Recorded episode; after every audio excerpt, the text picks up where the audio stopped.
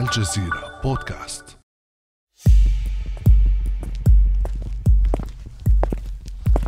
رجل ثلاثيني عريض المنكبين أملس الشعر يتمشى في بيت الوزير بهدوء. لا عيون عليه ولا أهمية حتى له في حياة الوزير. هو مجرد عامل نظافة يحمل ممسحة وأدوات تنظيف ويتنقل بين زوايا البيت وغرفه بأريحية. وكأنه في بيته. غاب تماما عن ذهن الطاقم الأمني المكلف بحماية الوزير أن عامل النظافة هذا قد يحمل في جيبه هاتفا ذكيا مجهزا بكاميرا تسمح له بتصوير وتوثيق الكثير عن حياة الوزير. الصندوق الأسود وبئر الأسرار الأمنية والعسكرية لدولة إسرائيل. القصة ليست خيالا سينمائيا. إنها حكاية عمري غورين غوروخوفسكي عامل النظافة الذي يعيش في بيت وزير الدفاع الإسرائيلي بيني غانتس. العامل الذي اتهمته السلطات الإسرائيلية بالتجسس لصالح إيران.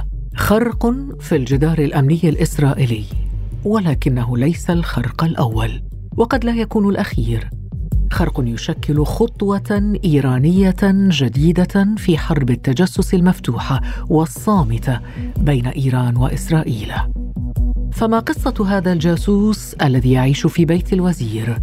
وهل يمكن أن يتحول الصراع الخفي بين إسرائيل وإيران إلى حرب مفتوحة ومباشرة؟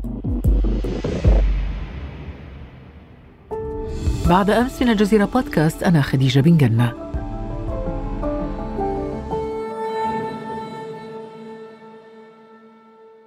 أسعد كثيرا بانضمام الصحفي الفلسطيني محمد مجادلة المختص بالشأن الإسرائيلي إلينا في هذه الحلقة. نرحب بك أستاذ محمد مجادلة. أهلا وسهلا بك. أهلا بك وشكرا على هذه الاستضافة. أه، أستاذ محمد مجادلة لو نبدأ بالتعرف أولا على قصة العميل الإيراني ماذا نعرف عنه حتى الآن؟ يعني المؤكد بأنها قصة لافتة جدا. يمكن أن نقول أيضا بأنها غريبة الأطوار على الأقل آه، بعدما آه، يعني كشف عنها جهاز الأمن العام آه، الشباك في إسرائيل. طبعا كما ذكرتي نتحدث عن عمري جورين جوروخوفسكي يبلغ من العمر 37 عاما وكان يعمل لدى بيت وزير الأمن بيني جانتس في التنظيف ليس هو فقط إنما هو ودعينا نقول شريكة حياته ومن هناك دخل إلى العمل آه، وتجول بشكل آه، يعني آه، دون تقييدات يمكن أن نقول في داخل بيت وزير الأمن، ليس فقط وزير الأمن إنما قائد هيئة الأركان في الجيش الإسرائيلي سابقا أيضا، يعني يعتبر من أكثر الشخصيات الأمنية بروزا، من أقدر الشخصيات الأمنية أيضا على اتخاذ القرارات ومن أكثر الشخصيات الإسرائيلية اطلاعا على كل ما يتعلق في خبايا إسرائيل الأمنية. من هنا الغرابة ربما أستاذ محمد من هنا الغرابة أنه هذا وزير دفاع يعني أن يدخل بيته شخص اسمه غورين غوروخوفسكي وزوجته أيضا ألا يفترض يعني أمنيا أن يعني آه، يدقق في تاريخ أي شخص يدخل إلى بيته؟ يعني سيدة خديجة الأغرب أيضا وأنا أريد أن أضيف على ذلك من الغرابة بأن هذا الشخص لديه أسبقيات جنائية وكان قد أدين في السابق بتهم مختلفة من بينها السطو والسرقة. وهذا أيضا يثير هذا الموضوع أو دعينا نقول جعل له أصداء أكبر. الآن فقط لكي يعني نصف حجم هذه الثغرة الأمنية وحجم هذا الخرق الأمني. يعني هذا الشاب عمري جورين تمكن ليس فقط من الدخول والتجول ويعني بشكل دون تقييدات أبدا في داخل البيت بيني جانس إنما أيضا تمكن من التقاط صور لأشياء مثيرة للانتباه. مثلا الخزنة الخاصة ببيني جانس.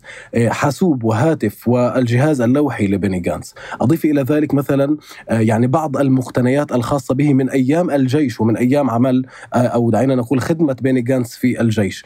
بالإضافة إلى ذلك كان أو تمكن من تصوير بعض الملصقات التي حوت يعني أرقام الآي بي الخاصة بأجهزة بيني جانس وتصوير جهاز الحاسوب فضلا عن يعني أو حتى وصولا إلى يعني أوراق الضرائب والحسابات التي تخص آه، وزير الأمن الإسرائيلي، هذا بالفعل أمر غير مسبوق واللافت أيضا بأن جهاز الأمن العام الإسرائيلي الشباك عندما كشف عن هذه القضية كشف عنها مضطرا لأنه قام بالكشف بعد اعتقاله بعد الوصول إليه بعدما أفضت المعلومات الاستخباراتية إلى هذا الشخص وقبيل نشر آه، ما يسمى بلائحة الاتهام أو تقديم لائحة الاتهام لمثول عمري جورن أمام القضاء الإسرائيلي لمحاكمته وإلا لما كنا سمعنا عن هذه القضية آه.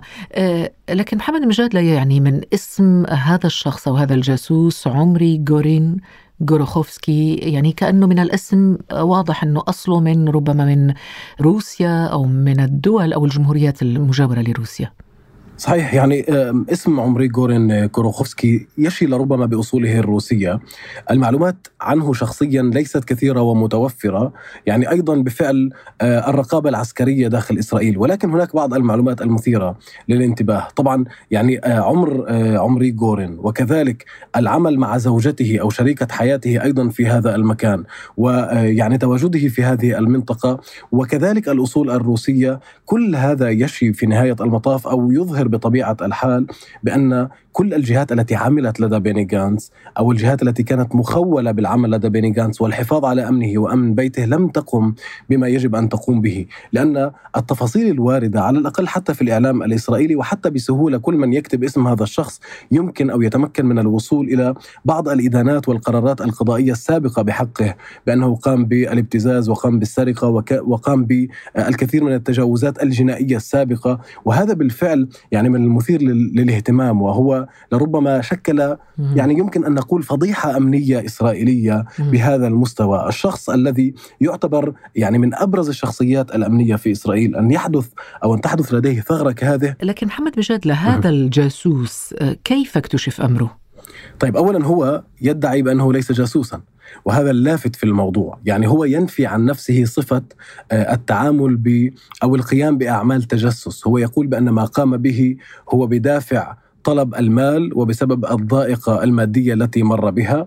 والفكرة يعني آه، خطرت على باله آه، بعد أن يعني آه، دخل إلى ضائقة اقتصادية فقام بتصوير ما قام بتصويره داخل بيت بيني جانس من مقتنيات شخصية ومن أمور تثبت بأن لديه القدرة فعليا على الوصول يعني إلى حاجات أو إلى حاجيات بيني جانس حتى حاسوبه الشخصي. بعد ذلك قام بالتوجه عبر تطبيق تيليجرام للمجموعة المعروفة باسم Black Shadow وهي مجموعة من المخترقين أو الهاكرز وهي معروفة أيضا بقربها أو بصلتها بإيران.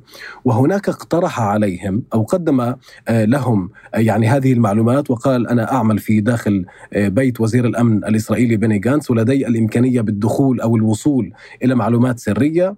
ومن هذا المنطلق أنا أعرض عليكم هذه الخدمات مقابل يعني دفع أو مقابل مادي. وبعد ذلك طلبوا منه تقديم بعض الأدلة فلذلك قام بتصوير ما تحدثنا عنه سابقا آه يعني هاتف جانتس وكذلك آه الحاسوب الشخصي وكل هذه الأمور. يعني سرب أشياء مهمة؟ الآن الشباك الإسرائيلي يدعي وهذه المعلومات الواردة حاليا اسرائيليا والمتناقلة وهذه الرواية الرسمية. الشباك الإسرائيلي يدعي بأنه لم يقم إلا بتصوير حاجيات اعتيادية آه، ليست أو لا تحمل معلومات سرية ولا يمكن القول بأنه قام بتسريب أمور لكن سرية ولكن الشباك لا يعطي المعلومات يعني الحقيقية ويموه لأسباب أمنية. هذا اولا، يعني اولا بالفعل يمكن للشباك وهذا ما نعهده دائما وما نعرفه دائما بأنه لا يقوم بنقل كل المعلومات تحديدا في قضايا من هذا النوع. اللافت هنا بأننا عندما نتحدث عن شخص الذي تمكن من الوصول إلى الهاتف وإلى الحاسوب وأيضا تصوير حتى أرقام ال IP الخاصة. وكذلك الوصول إلى كل هذه التفاصيل السرية لابد وأنه على الأقل وإن لم ينقل ذلك للجهات الإيرانية كانت بحوزته معلومات هامة في هذا الصدد، الآن يعني ما يقوله الشباك هو أنه بعد التواصل مع هذه الجهات الإيرانية تمكنت آه، يعني الوحدات الخاصة من الشباك التي تراقب هذا الشخص وتراقب كل العاملين عادة في مثل هذه البيوت تمكنت من العثور فعليا على المعلومات التي تدل بأنه تواصل مع جهات إيرانية. وعلى الفور هكذا تقول طبعا إسرائيل وهذه الرواية الرسمية قامت باعتقاله وبالتحقيق معه ومن هناك انكشفت كل هذه المعلومات. الآن هذه هي الرواية الرسمية الإسرائيلية ولكن مع ذلك هناك تشكيكات كبيرة جدا. وهناك تشكيك أيضا بكل هذه الرواية لسببين، اولا هو أن عمري جورن تمكن من التجول وتواجد هناك لفترة كبيرة جدا، وهذا يعني حتى وأنه لم يتمكن بالفعل من نقل هذه المعلومات فهو على الأقل عرف معلومات يمكن أن تكون هامة، على رأسها بأنه كان لديه الإمكانية بالوصول إلى حاسوب جانس الشخصي، لأن لابد أيضا من الإشارة هنا بأنه يوجد هناك قواعد أو آه، يعني لابد من الإشارة إلى أنه يوجد قواعد هامة، يعني كل هذه الشخصيات الأمنية لا تقوم بنقل الملفات الأمنية الخاصة إلى البيت، أو إذا نقلتها إلى البيت تضعها في خزنة مخصصة وهناك إجراءات احترازية وأمنية مشددة جدا، ولكن مع ذلك التجربة تشير إلى أن كل هذه الشخصيات الأمنية تقوم بأخطاء، أي أنها تضع الأوراق جانبا أو لا تقوم بالحفاظ على بعض الملفات أو أنها تغلط أو تقوم ببعض الأخطاء كما يقوم بها سائر البشر، ولذلك ذلك من الوارد ومن آه، لربما أكثر من الوارد بشكل اعتيادي أن يكون بالفعل هناك بعض المعلومات التي حصل عليها عمري جورين طيب هذه المعلومات التي حصل عليها عمري جورين وقدمها لإيران تدفعنا للسؤال عن أهمية بني جانس وزير الدفاع بالنسبة لإيران. وطبعا لا ننسى أنه هذه ليست أول مرة الاستخبارات الإيرانية سبق وأن اخترقت هاتف وزير الدفاع الإسرائيلي بني جانس بالفعل يعني أولا آه، هناك دلالة أو رمزية دعينا نقول هامة يعني لمثل هذا الأمر. نتحدث عن الشخصية الأكثر أهمية ورمزية على الصعيد الأمني، طبعا هناك رئيس الشباك، هناك رئيس الموساد وهناك رئيس الوزراء، هذه هي شخصيات أمنية، ولكن وزير الأمن في المفهوم الإسرائيلي في الصورة النمطية الإسرائيلية هو الشخص الأكثر قداسة إذا ما قلنا ذلك إسرائيليا. لكن أستاذ محمد مجادلة يعني حامي إسرائيل لا يستطيع حماية نفسه أو حياته الخاصة؟ يعني هذا ماذا تسميه؟ فشل أمني إخفاق أمني إهمال أمني؟ يعني الحقيقة بأن كل هذه ال ال آه، يعني الأمور مجتمعة في حادثة واحدة. هو فشل أمني كبير ويمكن القول هزيمة سياسية إلى حد كبير والأكثر من ذلك بأنها ضربة معنوية جدا لهذه الحكومة الجديدة. يعني الحكومة التي يشارك بها جانتس الآن هي على خلاف الحكومة السابقة التي شارك بها نتنياهو. هي حكومة جديدة ويحاولون ترويجها اسرائيليا وحتى اقليميا. وحتى في الشرق الأوسط بأنها حكومة مختلفة هي أكثر قوة وأكثر قدرة قدرة وأكثر شبابية وما إلى ذلك. وتأتي هذه الضربة في صميم هذه الحكومة لتثير تساؤلات من جديد. هل بالفعل إسرائيل هذه الدولة التي تتحدث دائما عن قدراتها في ال cyber وال high-tech وكل هذا التطور العلمي حتى أن نتنياهو كان يقول دائما دول دول العالم العربي تطبع معنا بسبب قدراتنا التكنولوجية. فتخيلي أن هذه الدولة صاحبة القدرات التكنولوجية تخترق بهذه البساطة. سابقا هاتف جانتس اخترق أيضا في خضم الحملة الحملة الانتخابية من قبل جهات إيرانية وقالوا بأن هذا الهاتف لم يحوي أمورا آه، يعني سرية أو أمورا عسكرية. والآن نتحدث عن هذا الخرق الأمني الكبير في داخل بيت جانس. هذا دون شك يعني يثير الكثير من التساؤلات والكثير من الريبة والخوف والقلق. الكثير من التساؤلات والمفارقة العجيبة الغريبة أستاذ محمد أنه الشركة الإسرائيلية NSO التي سمحت باختراق يعني تليفونات قادة العالم كبيرهم وصغيرهم. يعني لما فيش رئيس في العالم أو قائد في العالم لم يخترق تليفونه عبر هذه الشركة أو وخدماتها. هنا السؤال أنه هذه التكنولوجيا الهائلة الضخمة العملاقة آه، لدى إسرائيل ثم نسمع بقصص وحوادث مثل هذه في شيء غريب في اولا الموضوع. صحيح. يعني هناك غرابة ولكن أيضا هذا يؤكد من جديد ويعني دائما ما يقال ذلك حتى في النقاشات الإسرائيلية الداخلية بأن هذه الدولة تبني آه، يعني مجدها دعينا نقول سيدة خديجة على الكثير من الترويج المبالغ به أحيانا. حتى البطولات التي نراها والتي تتحدث عنها إسرائيل عسكريا وتكنولوجيا هي بالأساس مبنية على أمرين. الأمر الأول هو التضامن الشعبي بسبب الخوف الداخلي. يعني الجمهور الإسرائيلي العام المواطنين الإسرائيليين يتضامنون راسا مع الحكومة الإسرائيلية بسبب خوفهم وقلقهم من محيطهم العربي، فهذا يعني يعزز القدرة على صناعة الأسطورة، هذا اولا، والأمر الثاني هو أن هذه الحكومة وعبر العصور المنظومة الأمنية الإسرائيلية تعرف طريقة هندسة الفكرة وهندسة الخبر وهندسة الرأي العام الإسرائيلي والدولي أيضا لكي تسيطر عليه وتحيك الأمور بهذه الطريقة. فلذلك حتى ما نسمعه عن يعني إن إس أو وغيرها من الشركات هناك الكثير من المبالغات بقدرة إسرائيل وهناك الكثير من الإخفاقات التي لا يكشف عنها إسرائيليا. يعني أنا سأعطيك مثال بسيط. أنا كصحفي أعمل يعني كصحفي عربي فلسطيني ولكن أعيش ضمن يعني الحدود الإسرائيلية داخل الخط الأخضر. أنا ملزم بالرقابة العسكرية. أنا ملزم بالكثير من التقييدات الإسرائيلية. حتى لو كانت لدي بعض المعلومات لا أستطيع أن أنشر هذه المعلومات لأنني سأحاكم فورا أو سأسجن أو ما إلى ذلك. هذا أيضا بحد ذاته يعتبر من التقييدات التي تساعد إسرائيل على صناعة هذه الأسطورة المنظومة الأمنية والقدرة العسكرية غير المخترقة وما إلى ذلك. يعني نحن رأينا فقط في الآونة الأخيرة وسأعطي هنا مثالا تم اختراق يعني يعني آه، أحد المستشفيات آه، واختراق المنظومة الداخلية وكل قواعد البيانات. استغرق لهذا المستشفى الحكومي الإسرائيلي أكثر من أسبوعين. وين؟ في أي مكان؟ مستشفى يسمى هيل يافي في منطقة الخضيرة. آه، ويعني هذا المستشفى استغرق أكثر من أسبوعين لاستعادة المعلومات الداخلية التي تم يعني اختراق هذه المعلومات وتشفيرها في داخل أجهزة الحاسوب الخاصة في المستشفى، فتخيلي يعني إلى أي درجة كان هذا الاختراق مذلا يعني لهذه الجهات الأمنية الإسرائيلية، فلذلك بالفعل هناك الكثير من المعلومات التي لا تصل للإعلام أو الكثير من الأمور التي يتم آه، يعني تخبئتها أو عدم نشرها وكل ذلك يساهم لربما بهذه الصورة النمطية بأن إسرائيل آه، يعني آه، لا تقهر ولا ولا تغلب وتحديدا في موضوع السايبر والتكنولوجيا. آه، لكن أستاذ محمد يعني كيف تنجح إيران في تجنيد وتوظيف جواسيس أو عملاء من داخل إسرائيل؟ يعني إسرائيل هي دولة مضطربة على ذاتها. حتى اليهود في داخلها ليسوا جميعا متوافقين على دعينا نقول الولاء للدولة نعم ولكن لكن الأمر وصل إلى حد تجنيد وزراء ربما م. نتذكر جميعا قصة وزير الطاقة صحيح. الإسرائيلي السابق الذي جندته إيران لصالحها لمدة آه، ربما تقريبا خمس سنوات أليس كذلك؟ وهذا أيضا يحيلنا يعني إلى الجانب الآخر وهو قدرة إيران على شراء هذه الذمم أو على الأقل تقديم المقابل المادي آه، الكبير في آه، يعني في مقابل خدمات استخباراتية أو عمليات تجسس كهذه.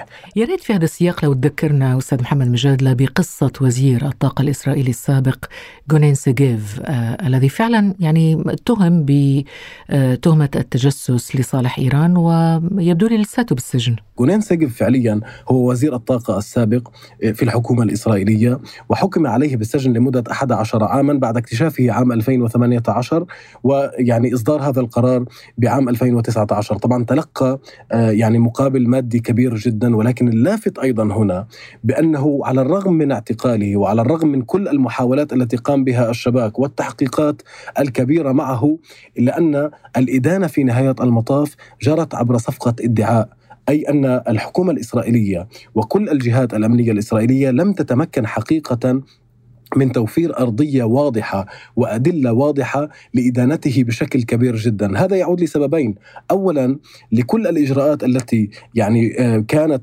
بينه وبين الجهات الإيرانية التي تخابر لصالحها، وهذا يؤكد بأن هذه عمليات معقدة وليست ببسيطة، ومن الناحية الثانية أيضا بأن إسرائيل التي تحدثنا قبل قليل بالفعل عن إمكانية اختراقها ليس بهذه الصعوبة التي تروج أو تصوره لنفسها. هذا يؤكد أيضا بأن هذه أمور واردة. القضية هي متعلقة فقط برغبة من يمكن أن يقدم هذه المعلومات إسرائيليا.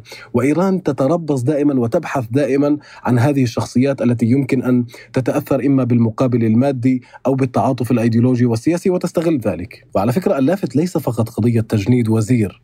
يعني ونتحدث هنا عن وزير الطاقة آه، كان في الحكومة الإسرائيلية ومطلع على كل أسرار الحكومة الإسرائيلية.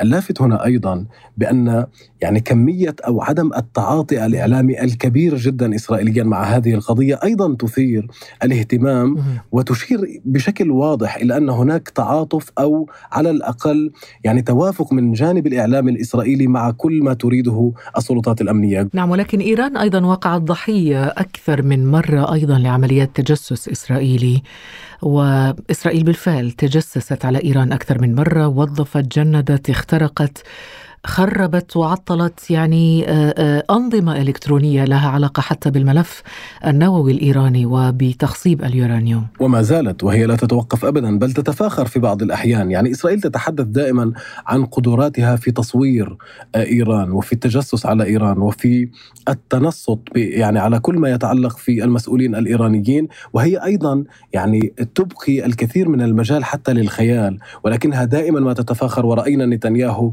يتحدث عن هذه العملية الكبيرة للموساد ب آه، يعني آه، سرقة نصف طن من الملفات من من من قلب آه، يعني إيران ومن العاصمة الإيرانية طهران ونقلها إلى إسرائيل وعرضها إلى العالم.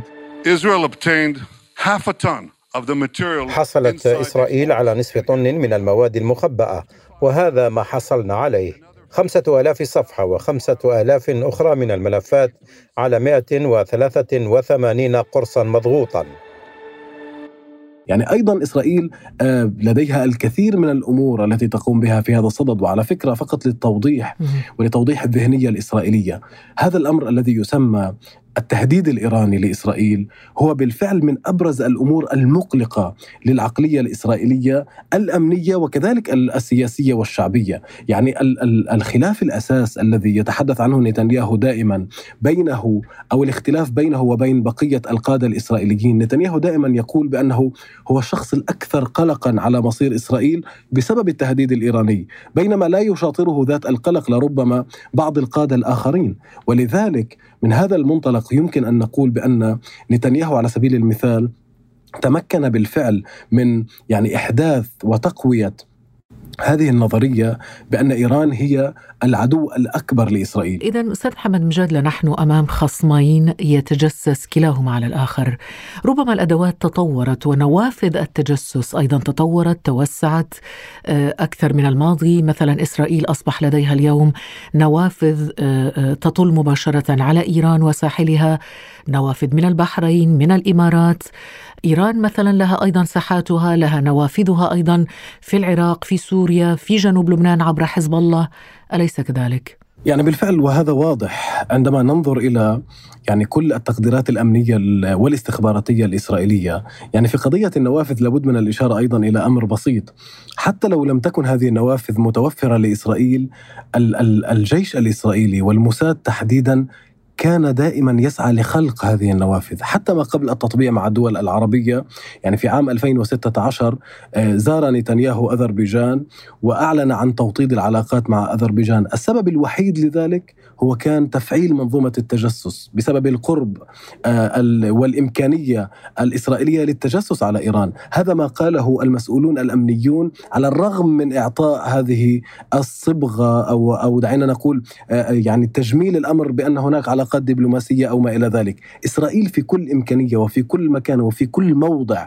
لديها آه، القدرة أن تتجسس على إيران أو أن تكون قريبة من إيران ستكون هناك. حتى في المحادثات النووية الإيرانية عام 2005 15 يعني وأنا كنت قد غطيت هذه المحادثات من العاصمة النمساوية فيينا. نذكر كثيرا الترقب والحذر من قبل الوفود الإيرانية لأنهم يعلمون يقينا بأن كل عملاء الموساد يتجولون في المنطقة. يحاولون التنصت يحاولون سرقة بعض الملفات يبحثون حتى عن أي جهاز كمبيوتر يمكن أن يصلوا إليه أو أن يخترقوه بهدف الوصول إلى هذه المعلومات. في هذا الجانب لا يمكن ابدا التقليل في قدرة وتصميم إسرائيل على مواجهة العداء الإيراني. وأيضا بما يتعلق في محيطها وتحدثنا عن سوريا ولبنان. إذا كان هناك ما يقلق إسرائيل حقيقه هو ليس فقط التهديد النووي الإيراني وإنما ما يسمى بالضربة الثانية. أي أن إسرائيل في حال أرادت أن تهاجم إيران اليوم وأن تقضي على قدرات إيران فهي قلقة جدا من الردود التي قد تصل من سوريا من لبنان وكذلك أيضا من قطاع غزة. وإن حصلت وإن فرضتم حربا سنخوض هذه الحرب. لكن أنا بكل وضوح وبدون لف ودوران. تضربوا مدن عنا نضرب مدن عندكم. تضربوا قرى عنا نضرب مستعمرات عندكم. وإذا حصلت الحرب ما في داعي يعملوا الإسرائيليين عنتريات الجبهة الداخلية في كيان العدو سوف تواجه وقائع لم تواجهها منذ قيام هذا الكيان سنة 1948 ولذلك هي دائما أي أن إسرائيل دائما بتأهب أمني كبير جدا من الأذرع الإيرانية في المنطقة وهذا ما يقلق إسرائيل حقيقة وليس فقط يعني هذه المواجهة مع إيران مباشرة إنما هذه الأذرع الطويلة لإيران تحديدا في منطقة إسرائيل. هذا الصراع وحرب التجسس محمد مجادله إلى أي مدى يمكن أن يصل بين البلدين؟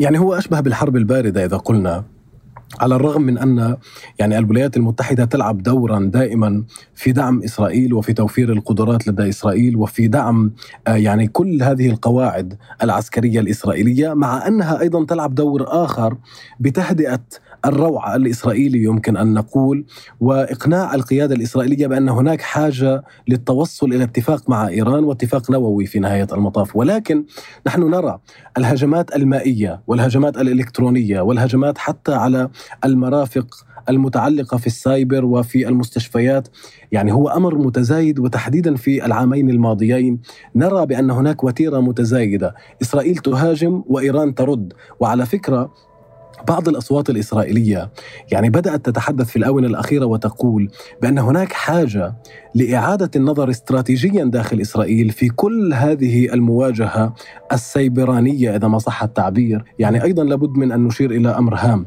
يعني إسرائيل لديها الكثير ما تخسر في هذا الصدد، شركات التأمين الكبيرة، آه كذلك الشركات الاقتصادية والكثير من المرافق الاقتصادية الدولية التي تحتضنها إسرائيل، كل هذه الشركات معرضة للخطر. ليس فقط على الجانب الأمني إنما أيضا على الجانب الاقتصادي نعم. بسبب هذه نعم. أو هذا الصراع الذي اسميته بحرب التجسس أو الحرب الباردة الكترونيا إذا ما صح التعبير. شكرا جزيلا لك محمد مجادله الصحفي الفلسطيني المختص بالشأن الإسرائيلي. العفو شكرا لك. كان هذا بعد أمس.